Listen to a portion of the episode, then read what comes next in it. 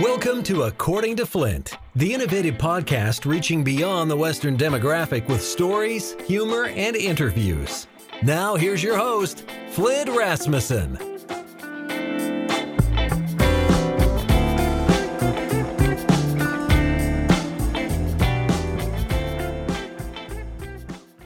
Welcome back to another episode of According to Flint, sticking to my roots, my living, uh, sort of. I would I would have to say our main topic on this podcast, and that is Western sports. And happy to have one of my all time favorite guests, whether it's radio, stage version of According to Flint, a visit in the hallway. Uh, at the Wrangler National Finals Rodeo. He's a 14 time Wrangler National Finals Rodeo qualifier, the 2016 tie down roping world champion, and the ropinest redhead I've ever known. it is uh, the one and only Tyson Durfee. Tyson, uh, I'm glad to finally go on the air with you because now that we have all our lighting, uh, our noses powdered, I think the people should know that we we probably prepped longer for this little project than any guest I've ever had. We're we're weird. Yeah, it literally took me an hour to set everything up the right way. You know, I didn't do it the cow. I set it up the right way to do this because I want to look good for you. I mean, like you know, you're stud. I gotta, I gotta be up there on your same level. I get that a lot. Um, yeah. I like that you come on the air and start asking a 52 year old uh, rodeo clown how to run your Zoom operation. so I appreciate that. Yeah, we got through it. Uh, it's good to see. I, I, do want you to know, and I touched on this before we went on the air. It was uh, uh you are a go to for me, uh, guest wise, and especially at Vegas on my my stage show outside the barrel that I do there. And we didn't have as many rodeo contestants uh, this year, of course, because it's a different. It was a different time. You guys were getting tested, and I know I, I even heard a lot of people say, "Oh, these contestants, they should still be out and about."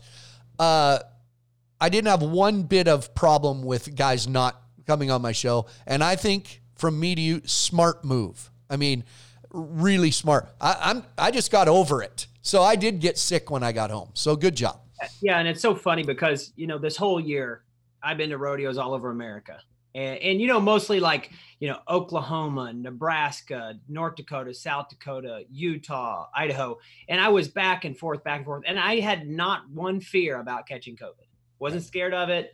You know, the the the rate of, you know, survival rate is so high, especially for a fairly young individual that's in good shape. I just wasn't worried about it. And didn't see any contestants get it. But when you're leading up to the NFR and they say, hey, if you catch this, you can't compete. Yeah. It really sinks in. Like I, I understood the fear that somebody had maybe with a health condition leading up to that moment because it was like, okay, maybe I'm not scared to get sick, but I'm scared to lose my entire yeah. income for the entire year that I feed my family with. So, uh, yeah, it was crazy. We quarantined. Uh, I apologize to all the fans, and I've done it multiple times that we weren't out signing autographs and meeting people as much. I, I really feel for the fans more than anybody, but it was something we had to do. There were a couple contestants uh, yeah. that got there, no symptoms, no fever, no nothing, and got kicked out. Right. So that's just devastating. Well, and, and like I told you, I, we we dealt with it. When I say we, PBR wise, that's you know yeah. in my my real world what I do. We'd been dealing with that, you know, since end of April. We we were uh, kind of the first ones back, and I, I think the consensus was, I'm not afraid of getting sick. I'm afraid of testing positive. And yeah, uh, uh yeah, and and myself, uh, I'll tell you, the fans were fine because it was a little bit of a free for all. And yeah. here's here's why I, I looking at now why I respect contestants saying I'm not going out in the crowd because I, I, I say to oh just people who have acquaintances. Who do you shake hands with in your everyday life? People you know, like, hey, Tyson, good to see you. With us, when we're out doing public appearances, we got a howdy do and shake hands to every person. And there Everybody. and there was a just so you know out there, there was a real look you in the eye, shake my hand thing going yeah. on. And I think that's that's kind of what probably got me. So well, well, and and the way I carry myself, it's like in the eyes of the fan, you can never have a bad day. Exactly. and and what I do, like literally, I could just have missed my calf, and I'm riding out the arena. There's a little boy waiting on me as soon as I get out that wanted to meet me that might have been sitting there for 30 minutes or 40 minutes. And so I have to learn to just get that out of my mind and give them all that I have. And I'm a very like, I like people, like I genuinely like people. And I have to learn to shut that off and go give that hug or shake that hand or take that photo because I know that that kid or that person will remember that forever. And that's why I said, Hey, I'm sorry to the fans because I really like giving myself to them as much as possible because without them, I mean, let's be honest, we don't have the prize money, you know, right. Or the sponsors. No, and and that's uh, y- you know in this time we're going to spend together today. You and I, in in all the years you've been a guest on on a lot of the things I've done, we rarely talk about actual rodeo. Uh, yeah. It, it yeah. reminds me of uh, you know Ty Murray was my first guest on my first episode, and he spent all that time with Larry Mahan as a kid, and he said Larry Mahan taught me so much, and so none of it was about rodeo, it was about riding, and that's our conversations. But I do got to uh, let's at least touch on it. A little yeah. summary of the Wrangler National Finals Rodeo because it was in Texas. It was so different. It was it was a whole different experience. Uh, give me give me a not a bad week you, I know there were no. things happened that you weren't necessarily ha- happy with, some barrier things, but summary of your week, not a bad week, really. Not a bad, yeah. I mean, anytime you could go compete for, I don't know, maybe two minutes over a 10 day period and make $70,000, like pretty damn good week yeah, in my mind. So uh, looking back, pretty damn good week. Uh, I, I rode my new horse Blue Duck. I rode my old horse Mitch a little bit. I got a jerk down, which took me out of the average in the first go round. So pretty much from then on, it was go for the go round money. I was able to play second and third a couple times, fourth once, and maybe sixth once. So I got some checks. I was happy with it all in all. I love the experience of it being in Texas. You know, I know you're from Montana and I'm a transplant to Texas, but Texas really embraces cowboy culture. Yeah. You know, to and as far as numbers of cowboy, there's just a lot of them. Yeah. I think if they were able to open it up, I think it could be pretty interesting. I think they could have sold 40,000 tickets the last few days for sure. Yeah. And no, I, I gave credit where credit was due. It was, I'm a Vegas guy because Vegas built it, Vegas. you know. Um, but really, credit where credit is due. When I looked at your your finals and a couple of the little breaks you had and thinking of what kind of summary of the NFR is Tyson going to give me? I, I have two girls that are ropers, and, and one in particular, my daughter Shelby. She'll have a, a rodeo or a jackpot or a team roping jackpot she goes to, and she'll say, I, I didn't end up being doing what I wanted to do, but I feel like I'm roping really well. And I, I thought as your week went, I really thought you were roping well. You know, like you, yeah. there was just a couple things here and there. A couple little things. One of the thing I didn't trust my horse enough. You uh-huh. know, I was riding uh, Blue, a horse I call Blue Duck, was a horse like it's 30 days to the end of the season. Mitch is worn out. I have to have another horse. I fly in buy the horse. I get the horse and I start rodeoing on the horse immediately. Like there was no time to get to know him. There was no time. And so leading up to the NFR, I was planning on riding blue all the way through.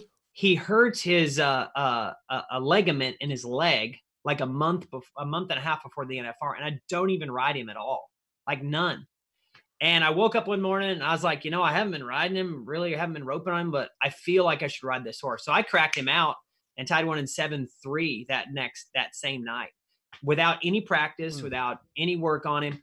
And I just went with my gut and my instinct, and it paid off. But you know, I didn't trust his speed. I didn't trust him enough. He's very green, never been to a building anything close to that. I mean, he came from you know, MRCA amateur rodeo where I grew up in Missouri. So I think if I trust my horse, I win at least a hundred thousand. Yeah. Um, it, it, it was interesting getting to the NFR. I feel like, and you can speak to this a little bit. I feel like the good Cowboys. There's there's more to being a world champion or getting to the Wrangler NFR than just the best guys. You got to know how to enter, how to rodeo, how to travel, knowing which horses can handle. I mean, you could make a list of the things that determine who the winner is at the end. This year, throw all that out the window. It, was completely out the window of just scrambling, going to little rodeos that you'd never been to, that you no longer really have to go to. I mean, eh, you went, you probably went to rodeos that you went, I never thought I'd be there. Give me, give yeah, me, yeah. Give me a, give me a little rodeo you went to that when you think of a rodeo you never had been to and you went to this year that you went, it's pretty cool. I, I wish I Yeah. could come here again. Burwell, Nebraska. Oh, yeah, of course. Burwell's awesome. Like, Yes. And here's the thing: like I'm driving from from somewhere. I don't even remember where I'm coming from, and it's a long ways to Burwell, Nebraska, from my house. I think it was like 16 or 17 hours. Yeah. Like it was forever, and it's not interstate. no, it's We're talking two lane roads the whole way. Yeah. I get to Burwell. It's about an hour. It starts torrentially downpouring. I get there. It's pouring. I got my bus and my trailer, and, and Burwell's not really built for like big buses and, Yes, I and know. trailers. Yes. And so I spent like two hours trying to get set up. It's muddy as hell. But I got there and I went and looked at the rodeo grounds and I'm like, man, this is a rodeo ground that like my dad would have competed at Yeah. in the 70s. Like Mhm. so original, like wood, uh, very unique rodeo grounds that that hadn't changed to like the modern aluminum bleacher like everywhere else had. Yeah. And I just loved it. The community was great. We we we pulled the bus through town. We got a burger at one of the places. Uh, I just really enjoyed it. And you know what? I'm going to try to get back to Burwell if I can because I didn't win anything. And if I didn't win it, I got to go back. You back. gotta go back. you kill me. I, I think that's where some of these rodeos, once things get going again, they're going to benefit from that. I think there's going to be some guys go. I went to, I did Burwell a couple times in my pre pre Cheyenne Frontier days days. And and real quick, I do want you to know the year I went, it was, was say, it was a long time ago. it, the, this was decades ago. Um, I go, we have a Friday night performance. I'm walking back to my trailer. Benny Butler catches me. Uh, stock contractor Benny Butler starts feeding me whiskey. And it was a bad night and had two performances on Saturday in the 105 degree heat. That's all I remember. Oh, not good. It was not good. and this year is 50 and raining. yeah. So you never so know. like there's the fluctuation of Yeah. temperature, right? Um, but what a to to finally get the NFR, you got Mm. y- you have to win on the last calf you rope of the regular season to get the NFR, basically, don't you? What Yeah. that was the scenario. Yeah, so the last week of the season, I was literally when I checked the standings, I was 21st. And I said, you know what, Lord, it's all or nothing on this one. And I knew I had the tour finale, which was going to pay a lot. And the way it all broke out, like I didn't win anything anywhere else, pretty much for months. Like literally for months, I don't win anything. But I've always had this like feeling in my gut, like when you put the pressure on my back, I will succeed, right? I will succeed. And now that is, to, to be honest, that is a trained asset that I've trained myself to have because when I was younger in high school and college, I pretty much failed every time I hit pressure. And so I, I began to work at succeeding under pressure and I and I'd have a little win and that would stack on my confidence and I have a little bit win and I'd stack on my confidence. So going into the last round, I, I mean I had to win first. Second wasn't good enough at the tour finale. Long story short, I, I ended up winning it and and and skated into the finals, ended up going in like 12th from 21st to 12th and literally the last uh the last uh day of the season. Yeah. Um, that's such a, I think you put that a good way, and we'll get to more of this. There's, you, you see kid, I always watch my kids and it comes down and they need this to win. And I think, let this be their, let, let Yeah. this be the time they get a break. But Yeah. they're, they're not, it's not luck. It's not breaks. You create that. And there is a way to train to put yourself in those scenarios. And, and I, I think kids miss that. Yeah, I, I think we've I'm just gonna be brutally honest right now. Hmm. Like Good. I, Yeah. I love the kids that are in my mentorship program. I love the kids in general. I love them all. But us as parents are too soft. Yeah.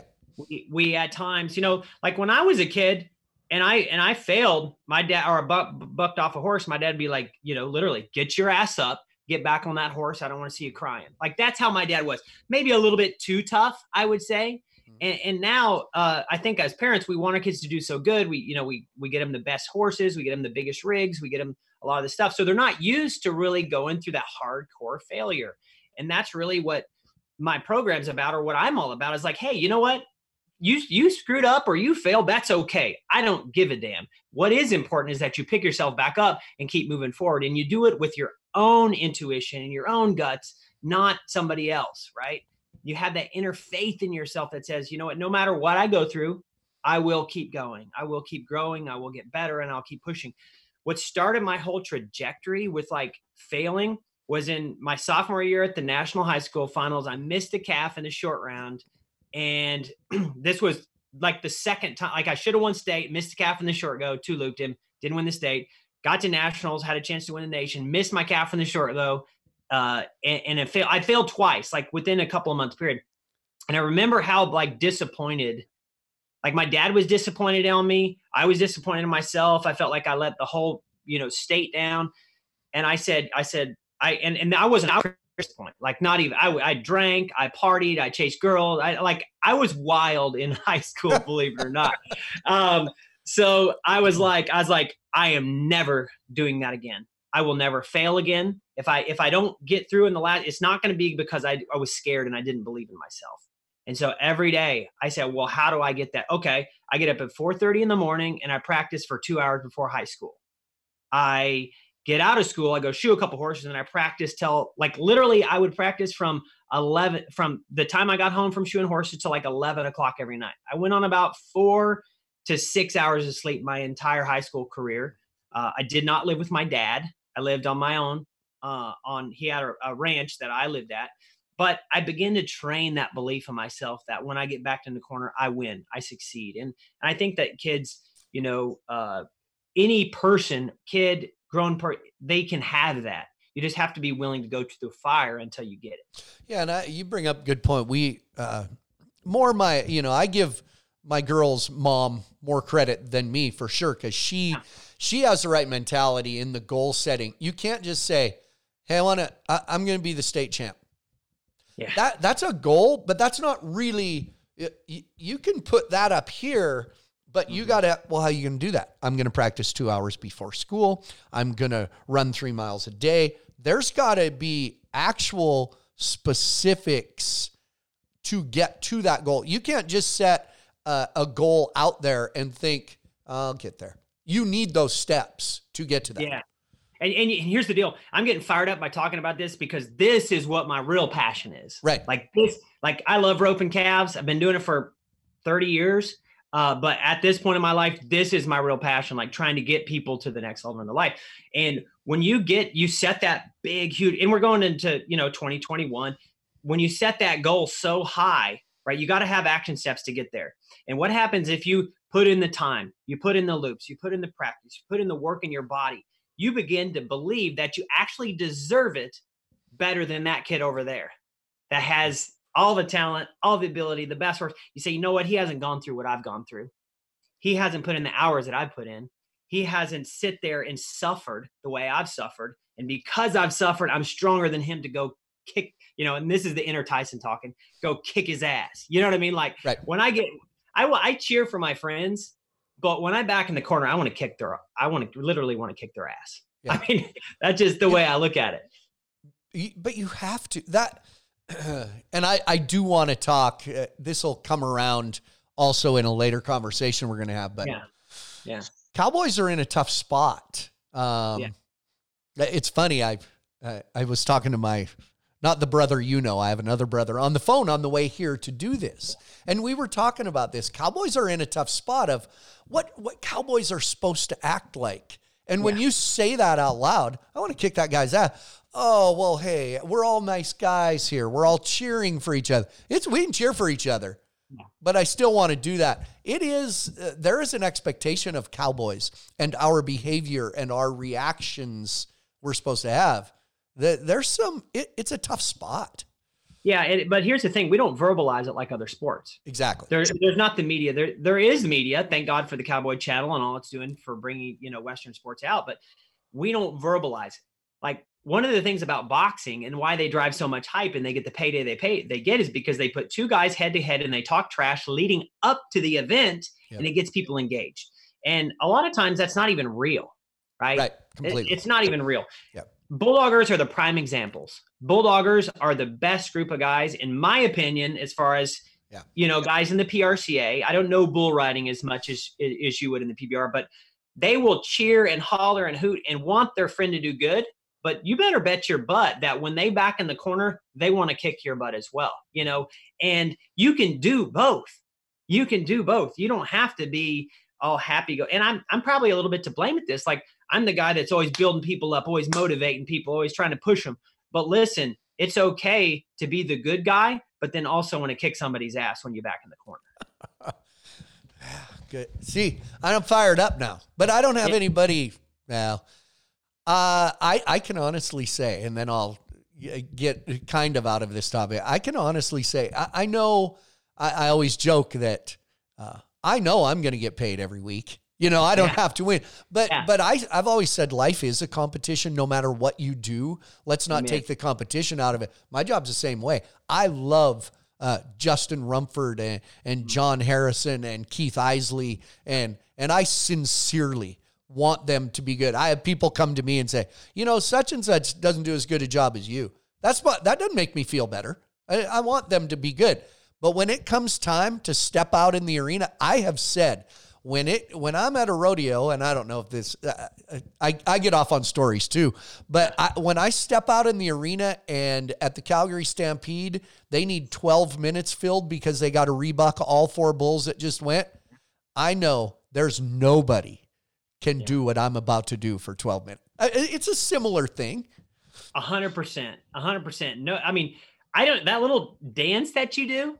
like I've tried to do that by myself and it just doesn't happen. So I know you, you gotta, I know you've put some practice in yeah, on careful. that dance. You got to be careful. Yeah. You'll pull a hammy, a quad. It's harder than it looks. Um, no, but I, I, I agree. You got to put in the damn work. You got to yeah. put in the work, and hustle and grind is awesome, but balance is important too. You know, for me, I, I have the tendency to want to just like if it was natural Tyson, like I would just work literally from 8 a.m. to midnight every single day. Like that's just who I am. It's in my blood. That's what. Mm. So I have to consciously make an effort, be like, okay, I got to be a husband. I got to be a dad. I got to have my faith right. I got to return, you know, messages on Instagram. So like I try to balance everything out, but there is a way to balance all that out. So I, in in saying this to the school teacher or the other young rodeo athlete or whoever, like there is balance too. Like you don't have to be all work and forget about your family. You don't have to be all work and, you know, forget about your faith. Like there's balance in everything. And that's probably what I want to leave with with this little topic because people get so hyped up saying hustle, grind, work, yeah, let's go.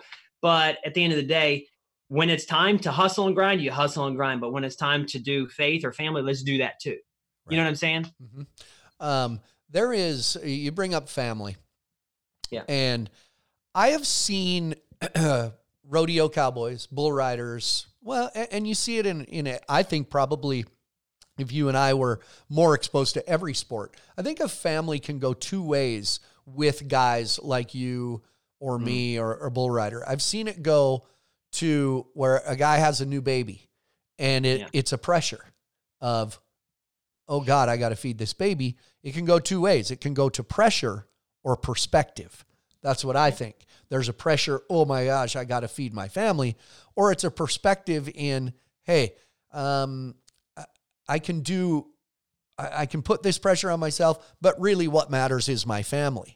There's got to be a meet in the middle somewhere yeah. where you know that's how you're feeding your family, but at the end of the day, they're going to love me no matter what. Uh, uh, years ago, a few years ago, Luke Branquinho, I thought, got screwed out of a world title. He threw a steer yeah. and they didn't flag him because they said he wasn't touching the steer. I interview him the next year, like day one of the NFR, and he cries about it. Yeah. Not because he didn't win a world title, but because at the end of the day, his kids still loved him. So yeah. it, it, it's in there. It's in there somewhere. Yeah. What I, I went, I made a shift, you know, like I used to be angry all the time, not perspective, like not with people seeing me, they wouldn't know it. But inside, I was working so hard to prove people wrong about what they said to me, to prove people wrong that a, a Midwest boy couldn't make it, to prove a lot of people wrong. And I got saved, and I was like, man, I can't cuss these people anymore. I, in my mind, I have to go at things with a perspective of, of, of love, right? And so when I had my family, Uh, I had my first daughter in 2016. It's not a coincidence that I, I won the world that year, but I had to change my perspective, right? Not only do I want to kick that guy's butt when I'm back in the corner, and yes, I have another mouth to worry about, as well as the mortgage and the truck payment and employees and all that stuff, but I'm going to do it for my family. I'm going to show them what a champion looks like. I'm going to show them what a person who loves what they do that, that because I want them to model my behavior. And really that's what helped me get through that. I was in this point of like, hey, you know, I, have got all this money borrowed on a ranch. I've got, you know, the I need I got a new horse, you know, Nico. Uh, I've got a new baby. I have an amazing wife, and that's great. But you know what? All the weight is hitting here, right? And I feel I felt like at a time like I couldn't carry it all because I'm not that strong. Like I, I you know, and then this is me talking through my head. But then when I flipped it, when I flipped my perspective to, hey, I'm going to do this for them. Okay. I'm going to do this for my wife. I'm going to show her what a husband that's a champion looks like somebody that never quits, never gives up, and keeps going after the dreams. I'm going to do the same for my daughter. I begin to go to another level. Right. Mm-hmm. And, and really, the people that are out there, I don't care what you do. If you feel like you're wearing the weight of the world on your shoulders and you're maybe a new dad or something like that, show your wife, show your kid what a champion looks like.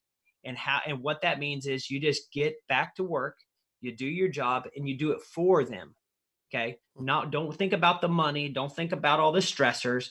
Think about doing it for them so that they model your behavior and become champions 20 years down the road. Uh, I think that's a. I need to work on the fact that my my kids are always watching, and and I'm in a situation that isn't ideal. I mean, uh, b- biggest regret uh, I will ever have in life is the end of my marriage. That yeah. it, it, hands down, and, and, it affects everything. My daughters are now 21 and 19, but they're always your little girls. You know, Forever. now here you have two little girls. How old are How old are your girls? What? How old are they? Uh, I have a four year old and a 20 monther. Okay, so it, let's see. So pretty pretty exactly what mine are.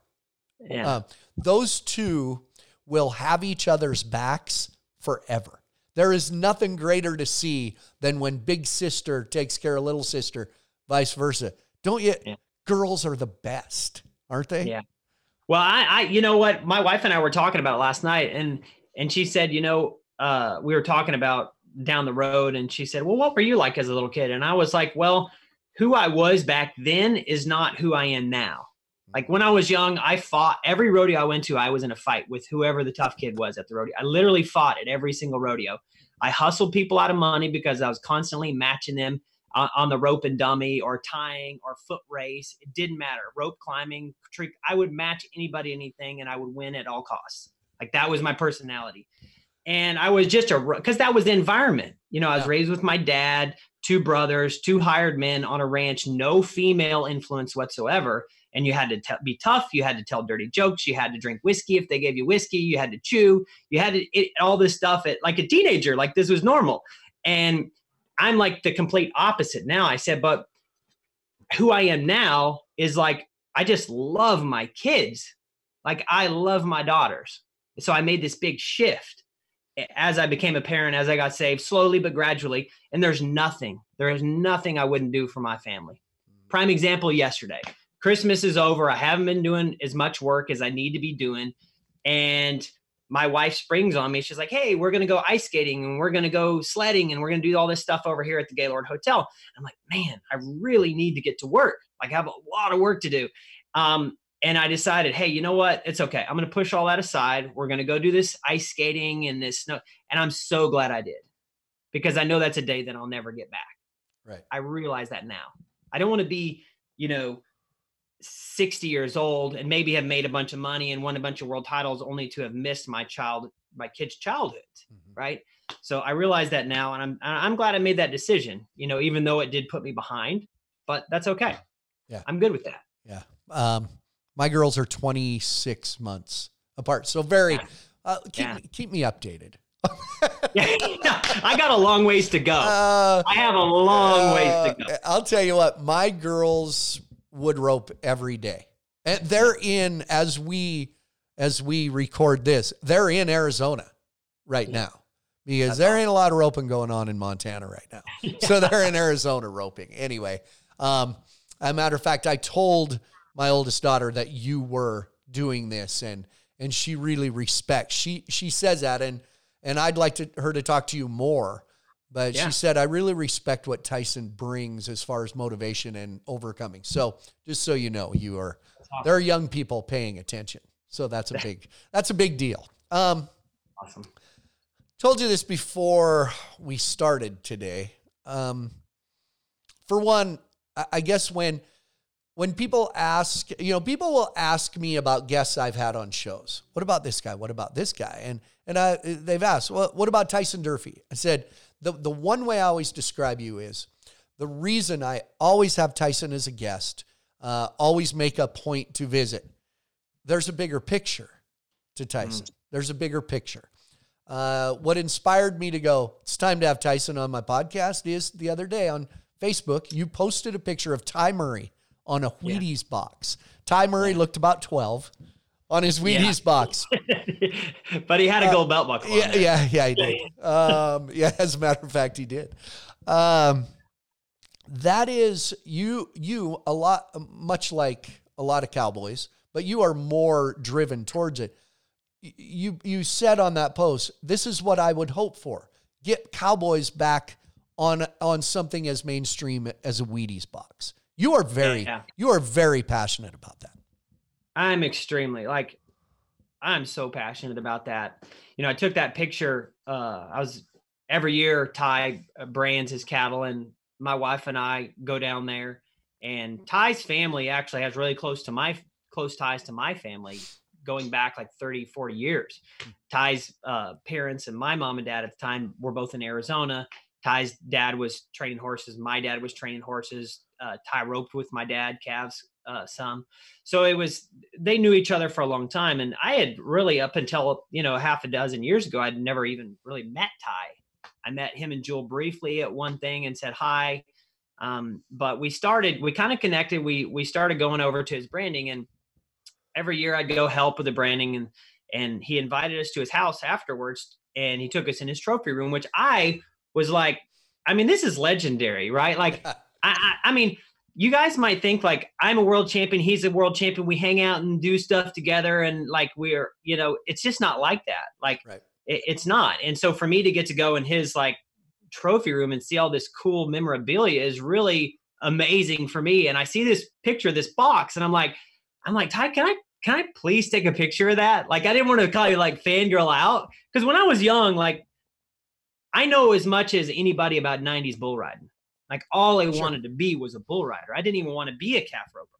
And so I was kind of like geeking out. I see this, I'm like, that is unbelievable. Like I didn't realize how mainstream it was back then because I didn't have TV. We had a VHS, uh, you know, cassette player, and I had recorded NFRs. I didn't have TV growing up. So I didn't know about, you know, really the ESPN or how mainstream. And my dad was really cheap and we didn't buy like the name brand cereal. We bought like the the real low end cereal. Your, your and, Wheaties, you had uh you had the generic Wheaties with just some guy. Yeah. yeah. yeah. Anyway, long story short, um I see a I see a huge opportunity in the rodeo business right now. If you've watched the rodeo business over really since the inception of the American, media has followed where the money goes. Right? More people are getting involved. There's more avenues for people to make money. You know, there used to years ago when I started, there weren't that many sponsorships. There was a guy like Ty who probably made a lot of money, and then there was the low level guys that got maybe some free products. There wasn't a lot of guys in the middle, middle. you know, and so I really work at number one, how can I control as many eyeballs as possible, right, and stay true to myself. And it really reflects in my social media and the things that I do.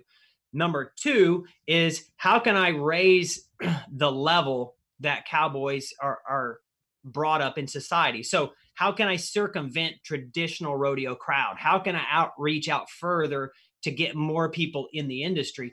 And it really, it really boils down to, you know, in my opinion, not the last couple years, but in the past, pro rodeo has done a terrible job at marketing its athletes.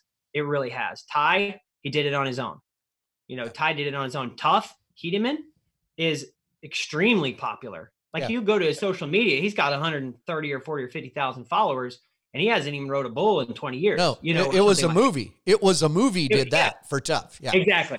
Exactly. Uh, Trevor Brazile, you know, Trevor should have been on Jay Leno. Trevor should have been on David Letterman. Like, and and the, and I that's one of the things that I really look up to with the PBR is they market their athletes so well.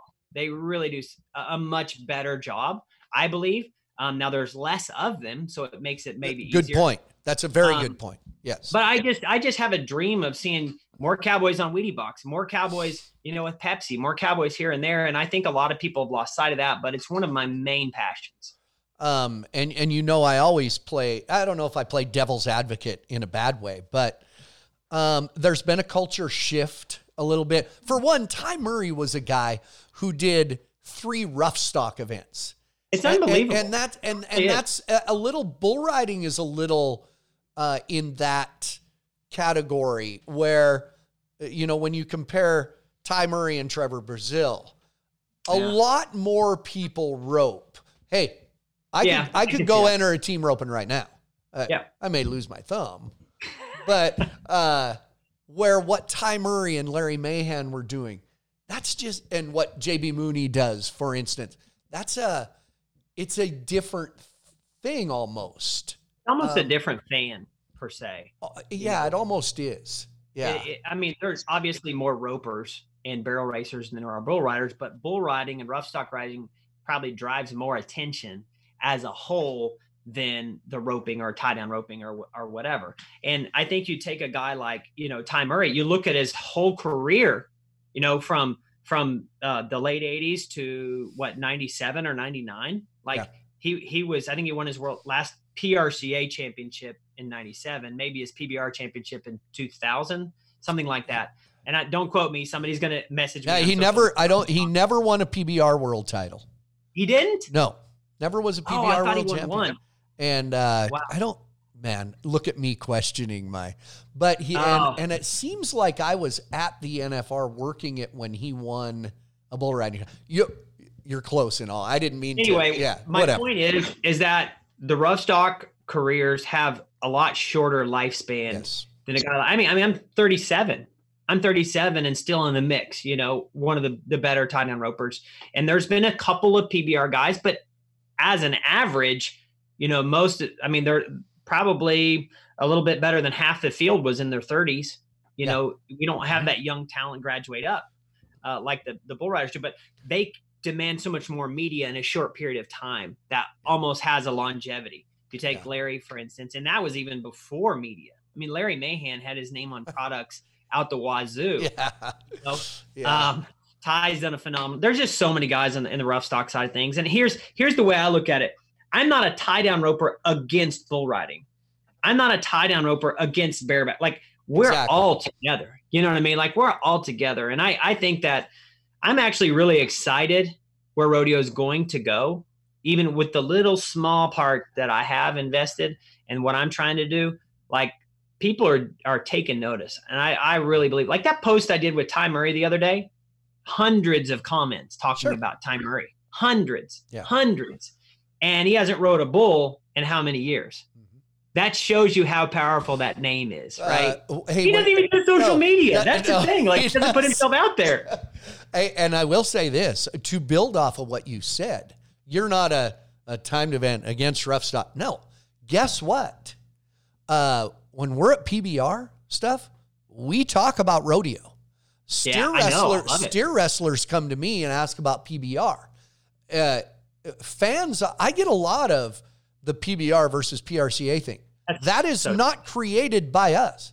That's no. that's up here with. I have no idea why. But PBR has. I I, I'll, I will say this because I did both for a long time.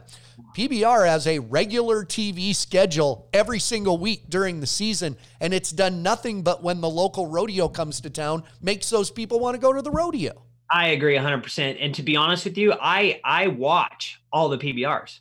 I'm an avid PBR fan, and if I'm not home on a Friday night, or I DVR the damn thing and watch it anyway. I'm like, don't tell me what you know so and so did, yeah. and I I just really enjoy it. I really do. I think it's I think a rising tide lifts all ships. Uh-huh. You know, it's not that one has to be better than the other, and I'm excited. I think it's I think there's great opportunities, and and that's like when that post like saying that there's great opportunity in rodeo, there is.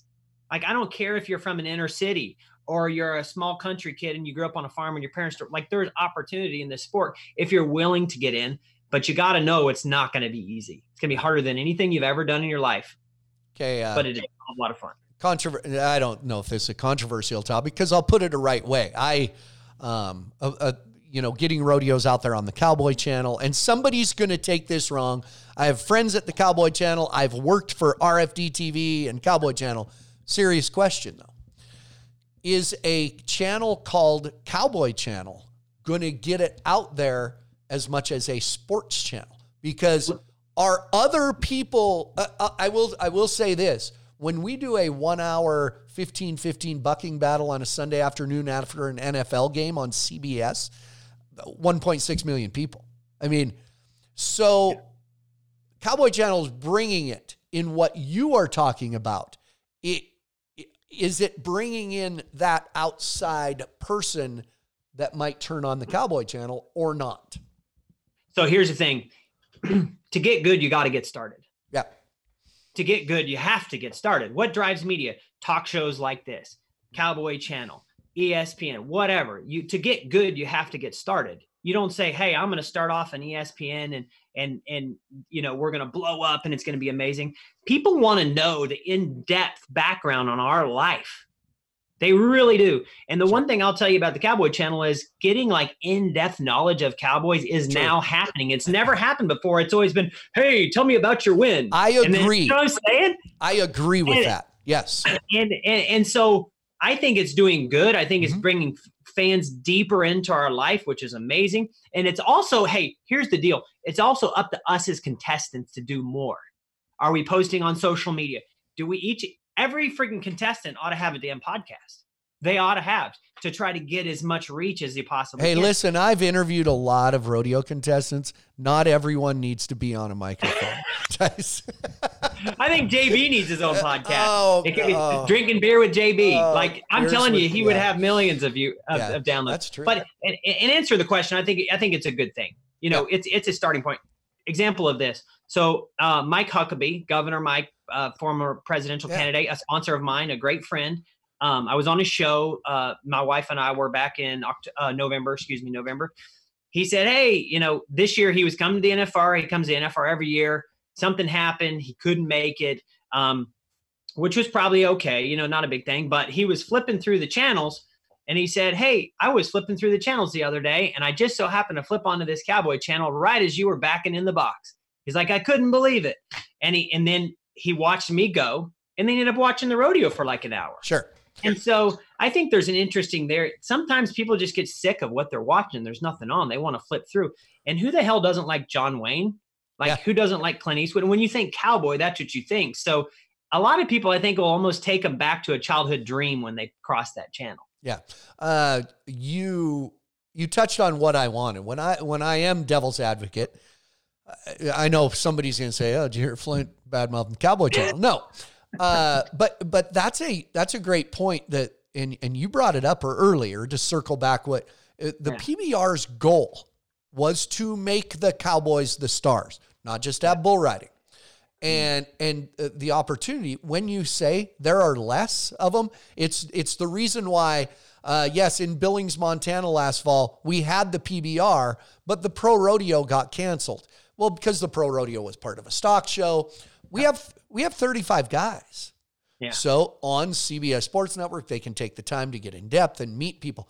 That is the key, Tyson, what you just said. Yeah. And I watched Justin McKee. I've watched it and Steve Kenyon do all these interviews and shows with you guys. The key is to meet you in another way. Amen.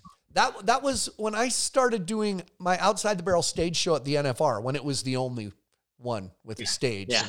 Um, I wanted people to meet you, not just, hey, tell us about your run. Well, I got out good. That was a great start. I'm glad to be here. Thanks. Back to you guys. We need to meet you guys. We need to know the real guys. That's the key. Well, one of the reasons I do social is because I want to touch people on a deeper level. Mm-hmm. Right. I want to, I don't want people to see me on TV or see me on this, sh- uh, on something and be like, oh, he's an athlete. Okay. That's good. That's it. Yeah. No, like I have dreams, I have aspirations, I have a hell of a lot of struggles. There's been days where I I didn't have the money to put gas in my tank, right? I mean, I might have had a little bit of TV coverage on the same time that made me look like I was doing really good at the days I couldn't afford that. You know, yeah. now I, I'm further along in my career. I don't have those struggles anymore. But like knowing me on a deeper level is how I got 700,000 people that follow me on social media. Like literally is how I did it And I'm not like the greatest champion. I, I mean, I, I would be lying to you if I didn't look over my career and say I should have done better. I could be a three-time champion. I could be a four-time champion. I could be like a, you know, a, a Trevor or a, a Tuff or or something like that. Um, I haven't won as much as I wanted to win with my career. Mm-hmm. And the only reason that I've been able to build a following and build multiple businesses surrounding me, creating income outside of the arena is through my social media. Right. And I know that with the leverage of a gold belt buckle doesn't give you financial freedom for the rest of your life. Right. right. And so uh, I, I, my, one of my regrets is the fact that maybe if I didn't do all the other stuff, maybe I could have more gold buckles. But I also got to feed my family and got to love my life. And I really, what with with how I built my social was I wanted to touch people on a deeper level. I really did, not just the guy that won something in the arena. I said early in my career, people said, "What's your goals in rodeo?" I said, "They're not all in rodeo. It's to use this to go a little farther." And and uh, the guys that are in here that helped me, you know, I started doing Facebook Live stuff in in March because the country was shut down. And here yeah. we are now. And and there was when I first started doing it, there was always lots of comments that said, Come on, where's your makeup? That's not the Flint we know. No, that's not the Flint. no, it's not. It's not. That isn't the Flint. That, yeah, that's yeah. uh this is me. I, I've wanted to say I'm not just a clown who happens to take his makeup off and do this. This is the other side yeah. Eh, eh, we're and I say that to not talk about me, but we're on that same page. There, there's a different person always somewhere in there. Oh, yeah. That's yeah, we're, we're, we're multi levels. We're multi levels, and some guys can't do that. Yeah, some guys are so focused on their sport, and that's it, and it's twenty four seven, and and and and that's awesome. But for me, you know, I've been ADD my whole life. I grew up dyslexic. I was in every learning disability class there was growing up. I was with the the, the special I was in the uh, special education, and so um, I used to think I was really dumb. I really did. I used to think I was dumb or I wasn't smart. Uh, I just didn't know how to control my mind. I was going so many directions all the time. Uh, and as I got older, I realized that you know what, I I, I I'm not dumb or I it's because I'm dyslexic and I can't read. It doesn't mean that I'm not intelligent. It just means that I have to control my mind and focus it on what I want to do. And when I decided that it was roping, that's okay. And when I was only roping, I was miserable. I hated my life. But when I figured out, okay, it's roping a little bit. It's it's it's you know maybe roping eight hours a day, but the other eight hours a day that my mind just going 100 miles an hour, it could be social media. It could be building a belt buckle business. It could be helping my wife with our baby products line. And it's a lot of these things. And for me, that's that's how I found true happiness was by working on multiple things at the same time. Huh. Interesting. Yeah, when you when you said you felt like you should work daylight to dark, I instantly said that's not me. Anyway, hey, I'll be honest. I, am not that way now, right. but that's the natural me. Uh, that's that's interesting. I have, uh, you know, how many people have we talked to in our lifetime said I was dyslexic and couldn't read and thought I was dumb, and and they go on to become such great. Uh, I don't know. Thank you for that. It's uh, I think that's an interesting topic. Um, I touched on this earlier. Now I want to take it a little different where Cowboys are in a tough spot. You know, okay. what we can do, what I think money, I think money is a tough spot for Cowboys.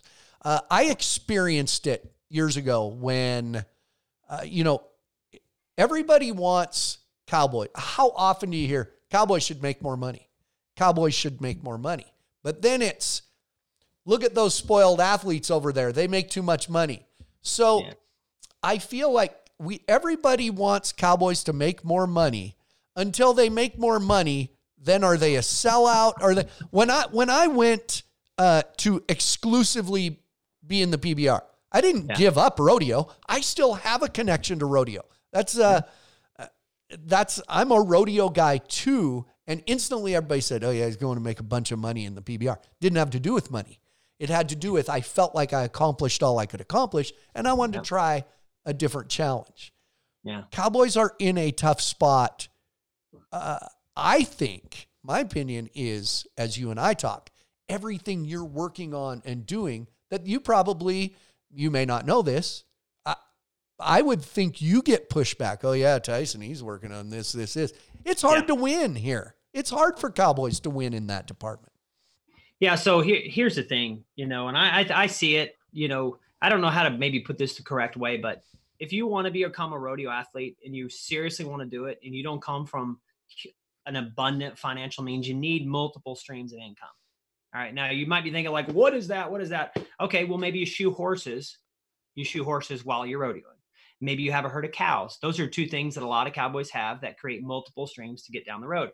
Um, as you get down the road and you're providing, you know, yourself the lifestyle that you want, you get another stream of income from sponsors if you work at it. Okay. Now, money only creates the real you. It, it only amplifies who you really are. If you're a good guy like you and, and you make 5 million, 10 million bucks a year, you're not going to walk by me on the street and say, oh, that's, I, am too good for him. No, it really is who you are. Yeah. I do believe that Cowboys need to make more money, but it's up to us to figure it out. Nobody should be the ones giving it to us. Right. Right.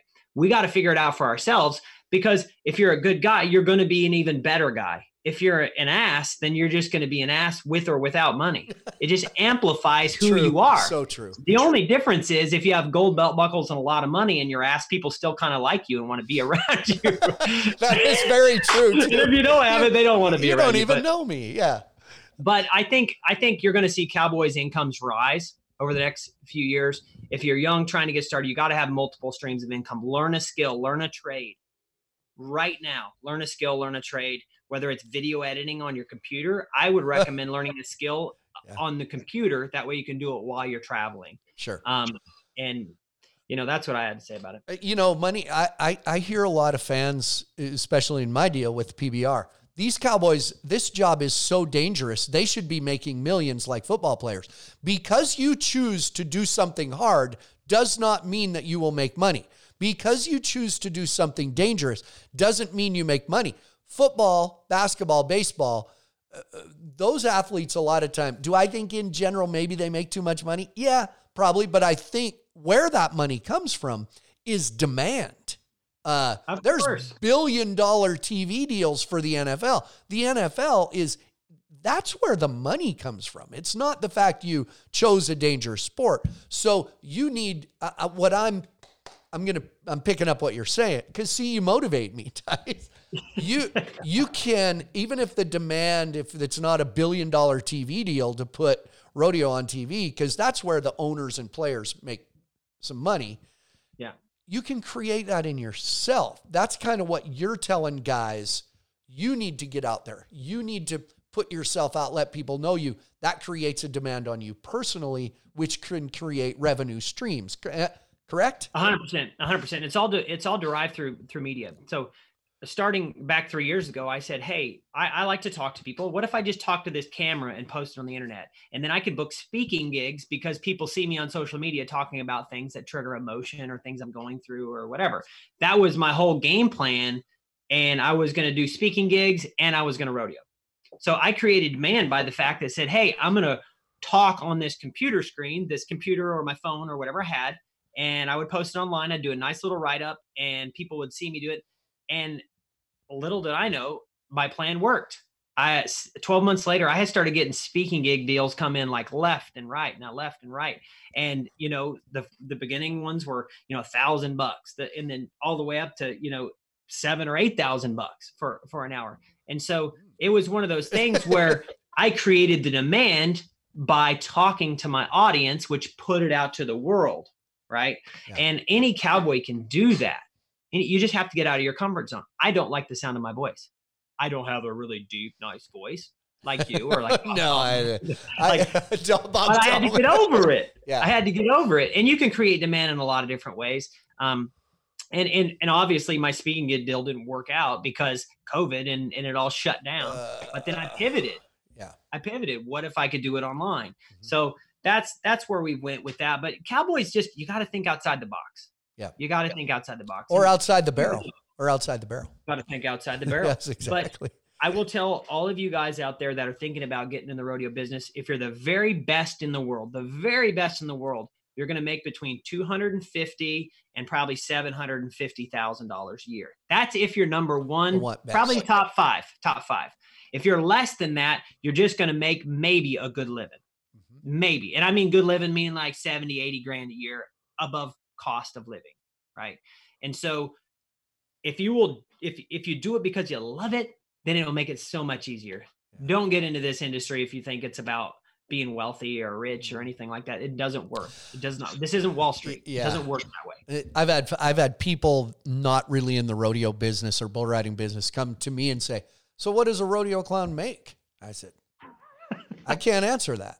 Well, why? Well, it's not a teaching job. You did, there's not a scale. It's not written down. A lot of guys want it to be that way, where we all charge the same. Or I said, I can tell you what I make. Well, what are you saying? I said, I think I'm pretty good. And instantly, oh, well, aren't you? Yeah. yeah. yeah that's, hey, I do want to say, and, I'm not going to keep you much longer, but I, I no, want to say it's funny.